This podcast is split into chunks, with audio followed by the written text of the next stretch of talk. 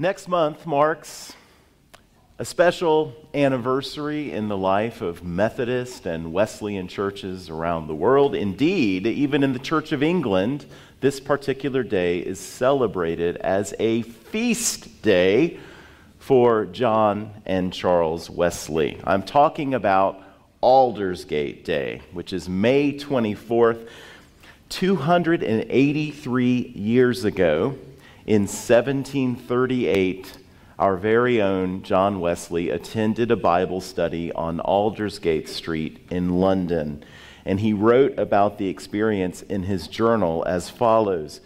In the evening, I went very unwillingly to a society in Aldersgate Street, where one was reading Luther's preface to the Epistle to the Romans.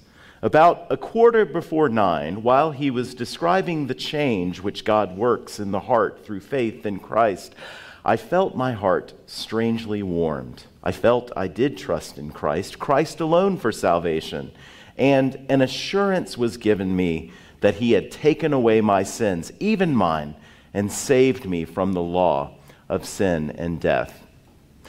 Prior to this date, in 1738, Wesley had already started a small Methodist movement with some classmates at Oxford University. He had been ordained a minister in the Church of England, and he had even gone to this weird British colony in America called Georgia as a missionary. No one would accuse Wesley of not even being a Christian. Well, no one except Wesley himself. Wesley lacked an assurance of his salvation, which the Bible promises that God's children through faith in Christ will have, will have an assurance, but Wesley didn't. So he was worried. Months earlier, on his way back from Savannah, Georgia, to England, um, he wrote in his journal I went to America to convert the Indians, but oh, who shall convert me? But all that changed when he attended this Bible study on Paul's letter to the Romans. His heart was strangely warmed. And this took place because the people who were attending the study, um, along with the 200 year old words of Martin Luther, um, opened the scriptures to Wesley. And speaking of one's heart being strangely warmed, warmed, something similar happened to these two disciples on the road to a small village called Emmaus. After their conversation with the resurrected Lord in verse 32, listen to what it says. They said to each other, Did, our, did not our hearts burn within us while he talked to us on the road, while he opened to us the scriptures. So, who are these two disciples? They, they weren't a part of the group of 12 who lived with Jesus and, and ministered alongside him full time for the past three years. They may have been a part of that group of 72 whom he commissioned to go into the neighboring towns of Israel and teach and preach and heal. Um, they, if so, that means they had witnessed plenty of miracles that Jesus had performed. And Jesus had even empowered them to perform miracles in his name. Regardless, neither of them believed at this point that Jesus had been resurrected. And and this is the point at which Jesus meets them on the road. And it should have been like the happiest moment of their lives, except, verse 16 tells us, their eyes were kept from recognizing him. Were kept from recognizing him. That's called the passive voice, if you remember your English class. Who or what kept these two disciples from recognizing Jesus.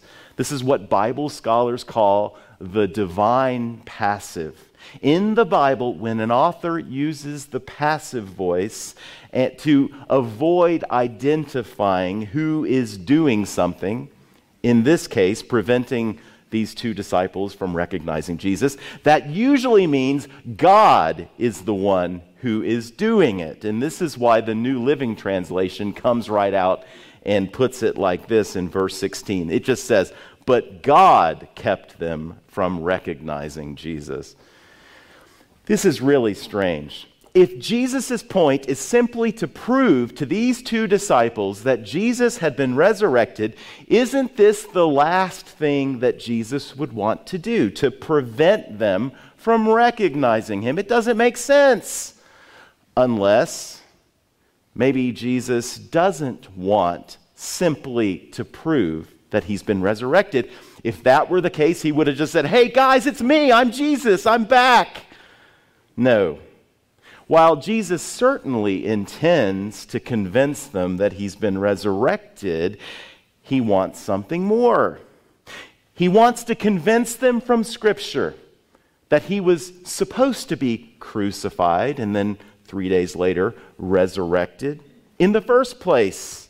The cross was not some kind of unforeseen tragedy, but it was a part of God's plan from the very beginning. Uh, in other words, before God created the universe, before he made the first human being, he knew that he would need to redeem the world from its sin through his son Jesus.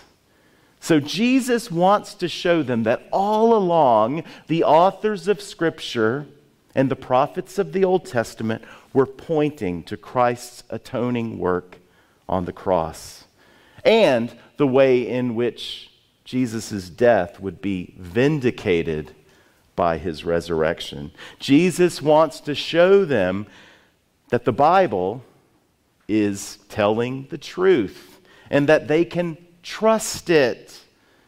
Gosh, five years ago now, I think, one of the country's, one of the world's most successful pastors, Andy Stanley, preached a controversial sermon in which he told his congregation at North Point Community Church in Alpharetta that if they didn't like the Old Testament, if they had problems with it, if it didn't make sense to them, if they, if they had a hard time believing it, that's okay. Because they can just, he said this, unhitch the Old Testament from the rest of their Christian faith. Well, he got a lot of flack for saying this, and he, you know, he had to backtrack and backpedal and try to explain himself. He assured everyone that it's not because he himself didn't love the Old Testament and believe in the Old Testament. He does.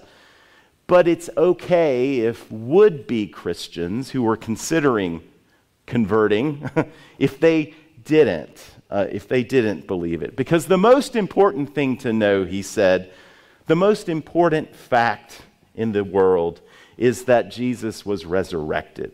And like me, Andy Stanley believes that there is plenty of historical evidence to prove the resurrection of Jesus, but he goes much further than I would. And he says that you, you don't even need the Old Testament. So if the Old Testament is a stumbling block to you, he says, just unhitch it, just forget about it.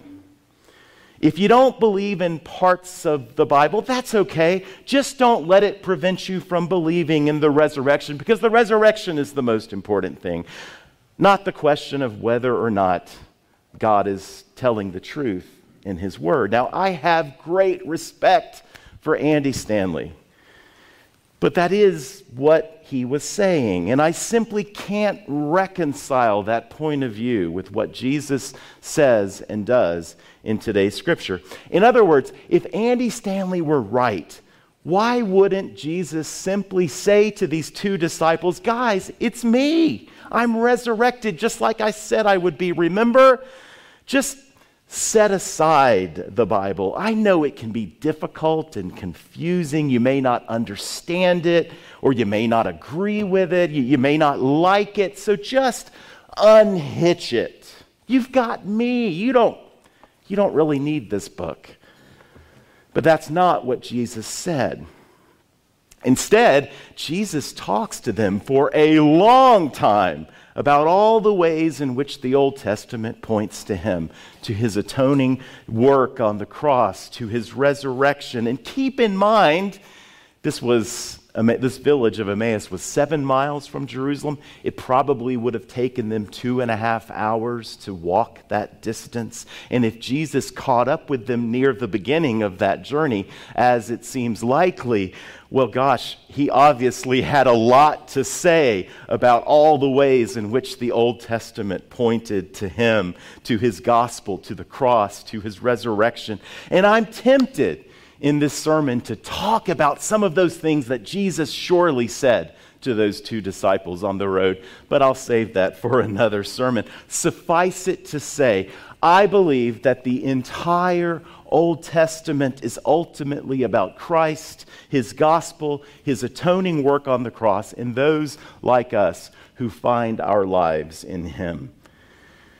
And notice verse 25. Jesus says something strange again. He says, O foolish ones and slow of heart to believe all that the prophets have spoken. Now that's weird.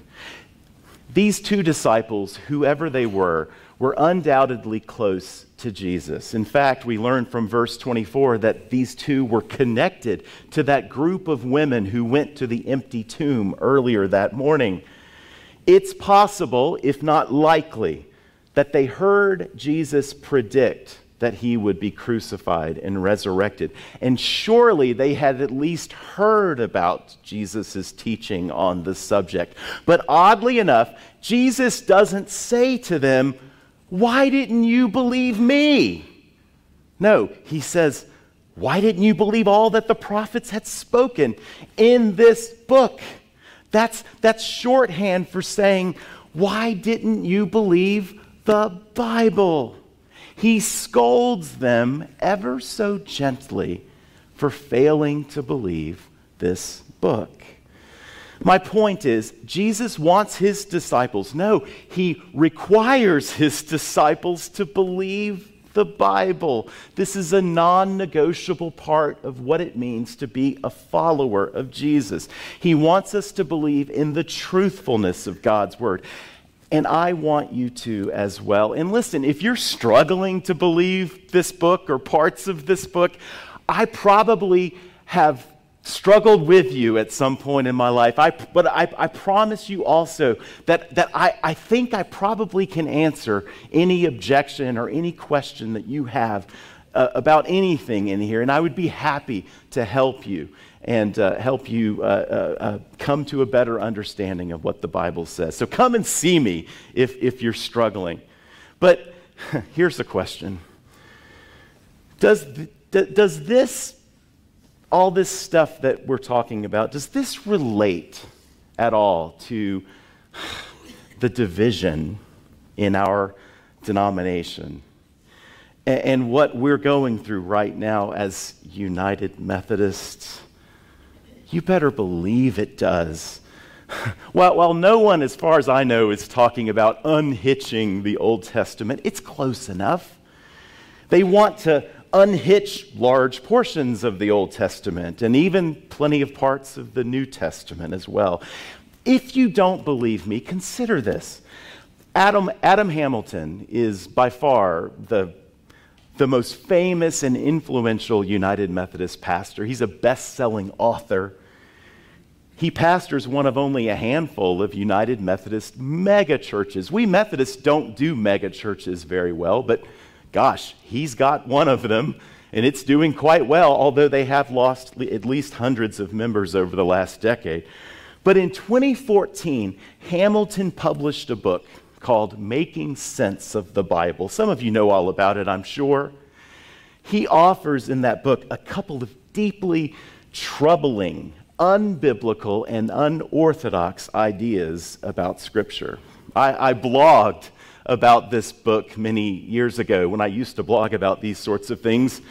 And um, he even told me back then that he was going to respond to what I had written, and he didn't. But listen, I'm not blaming him. I mean, who am I? He's Adam Hamilton, for heaven's sake.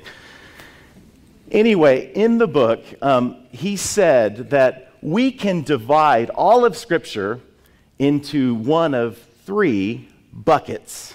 Into bucket number one, he says, you can put most of the Bible because it reflects God's heart, character, and timeless will for human beings. Now, other scripture, he said, belongs in bucket number two. And this applies to, um, to scripture that at one time expressed um, God's will, but is no longer binding. And that would include the ceremonial aspects of the law of Moses. Things like Jewish dietary law, circumcision, purity laws, which Jesus and the New Testament authors tell us are no longer binding on Christians. But these would be in bucket number two. So far, so good. the problem is with what Hamilton calls bucket number three. These are parts of the Bible, he says, that never fully expressed the heart, character, or will of God. In other words, the Bible got it wrong. But I'm sorry. This is completely against what Scripture even says about itself. For example, in 2, 2 Timothy 3:16, which says all scripture is breathed out by God. Older translations said all scripture is inspired by God or given by the inspiration of God, but unfortunately, the word ins- inspiration has been watered down over the centuries. It doesn't mean as much as it used to. The word there for inspired is theopneustos, which literally means breathed out by God, which is why newer translations like the NIV, the ESV, and others translate it that way. Um, what it means, though, is that the Holy Spirit, who is God, who is the very Spirit of Christ, guided the authors of Scripture to write what they wrote. God superintended what they wrote. Most importantly, God ensured that Scripture says precisely what God wants it to say. But forget about what Paul wrote for a moment. Listen to Jesus himself. Don't think that I, I, came to abolish the law or the prophets. I did not come to abolish, but to fulfill. For truly I tell you, until heaven and earth pass away, not the smallest letter or, or one stroke of a letter will pass away from the law until all things are accomplished. Therefore, whoever breaks one of the least of these commands and teaches others to do the same will be called least in the kingdom of heaven. Or in John 10 35, Jesus said, Scripture cannot be broken, or Scripture cannot be set aside or, or altered. There's more I could say, but let's go back to our friend John Wesley.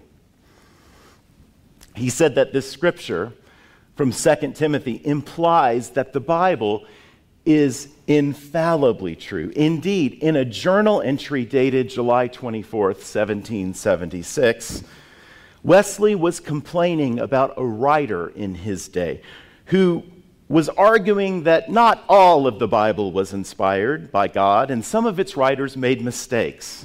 Wesley wrote this Nay, if there be any mistakes in the Bible, there may as well be a thousand. If there be one falsehood in that book, that book did not come from the God of truth. Because of his strong convictions about the truthfulness of this book, Wesley wrote the following in a preface to one of his own books I want to know one thing the way to heaven, how to land safe on that happy shore. God Himself has condescended to teach the way. For this very end, He came from heaven. He hath written it down in a book. Oh, give me that book at any price. Give me the book of God. I have it. Here is knowledge enough for me. Let me be Homo unius libri, which means a man of one book. Wesley aspired to be a man of one book. That doesn't mean, by the way, Wesley did not read plenty of other books. He was an Oxford scholar, for heaven's sake. Um, but, but I want to also be a man of one book. I want to be a person of one book. I want you to be a person of one book. Sometimes people will, I guess they're, they're complimenting me, I hope, when they say, Brent, you, you preach with such passion. And I want to say, where do you think that passion comes from? It comes from my belief in the complete truthfulness of, of this book. I aspire to live and die by the words of this book because the words of this book are the very words of God. In the days, weeks, and months ahead, perhaps even this week, um, you're going to hear a lot about issues that are dividing our denomination. It's no secret, I suppose, that I am what's called a traditionalist. I've been called worse. I am called worse. um, sometimes I'm called a theological conservative, and that's fine, just so you know that when I say theological conservative, I'm not talking about partisan politics. It has nothing to do with which candidate we support for president. It has nothing to do with whether we're Democrats or Republicans. From my perspective, both Democrats and Republicans need Jesus equally. And based on conversations with lots of people around t- town and from reading the editorial section of our, of our fine paper here in town, it's clear that an overwhelming majority of Toccoa residents are Republicans, which is great. I, that's fine.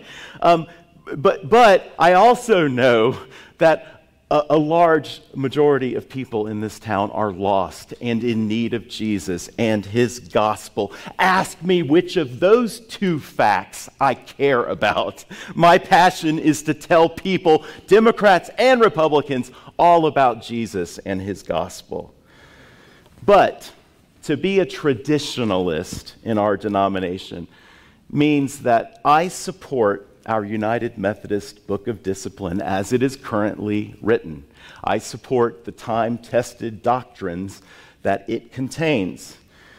Eleven years ago, when I was ordained as an elder in full connection, I stood up and told the North Georgia Conference, my bishop, and my God that I sincerely believed in the truth of these doctrines because, I said, I was convinced that they represented the truth as revealed in Scripture, God's Word.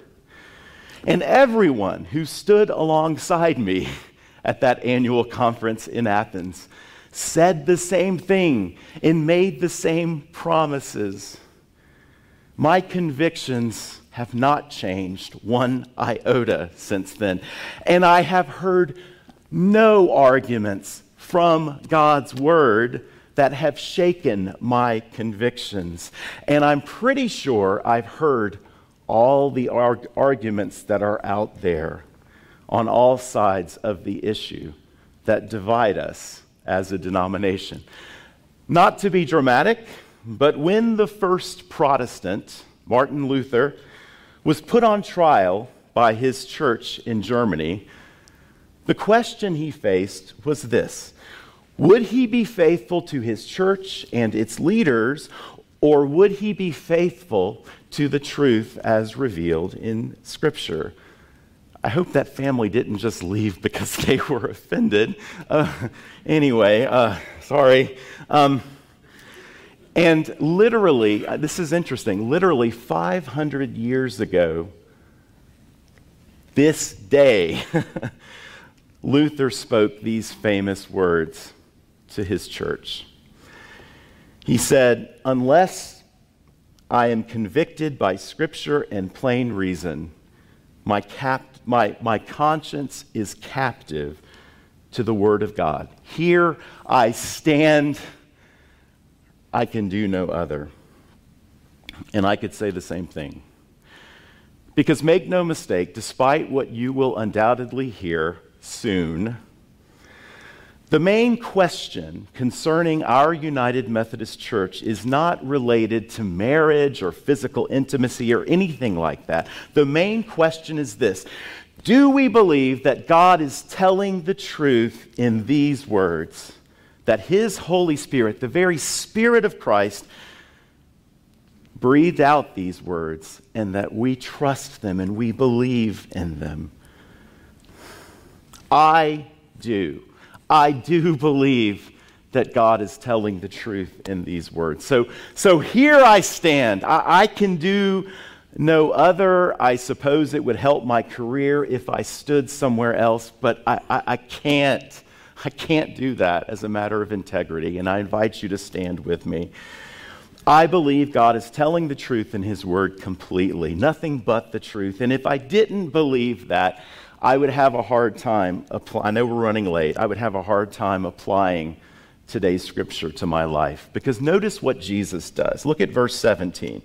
And he said to them, What is this conversation that you are holding with each other as you walk? And they stood still, looking sad. Jesus doesn't need to ask that question. He knows the answer. But by asking it, it's almost as if it's almost as if he's, he's, uh, he's um, it's almost as if he goes straight to their place of pain. You know how a surgeon is said to have to injure someone before they can heal them? That's what Jesus is doing by asking this question. It hurts. It hurts these two disciples to talk about the pain, the grief, the disappointment, the sorrow, the sense of failure, the sense of futility that they've experienced over these past few days. The ESV says, and they stood still, looking sad. But I like the way the NLT puts it better. They stopped short, sadness written across their faces. This is heart wrenching stuff Jesus is asking them to dredge up. But Jesus wants them to tell him about their pain, to tell him all about it. And since they're talking to Jesus, they are quite literally doing what? They are praying. And Jesus wants us to pray like that too. And, and when they finish speaking to him, to Jesus, in verses 19 to 24, what does Jesus do? He speaks back to them. He talks to them. And maybe you're thinking, well, that's lucky for them. I mean, after all, these two disciples had the privilege of, of having Jesus speak to them in the flesh, in an audible voice. Imagine hearing the voice of Jesus when you pray. By contrast, when I'm in the midst of a crisis and I tell Jesus about it, it's a one way conversation. Maybe you're thinking something like that. But don't you see? That's not true. At least it doesn't have to be. Because notice how Jesus speaks to these two disciples in verse 27. And beginning with Moses and all the prophets, he interpreted to them in all the scriptures the things concerning himself. And then later in verse 32, they say, Did not our hearts burn within us while he talked to us on the road, while he opened the scriptures? See, I think this is why Jesus kept those two disciples from recognizing him earlier, because his lesson to them was his lesson to us as well.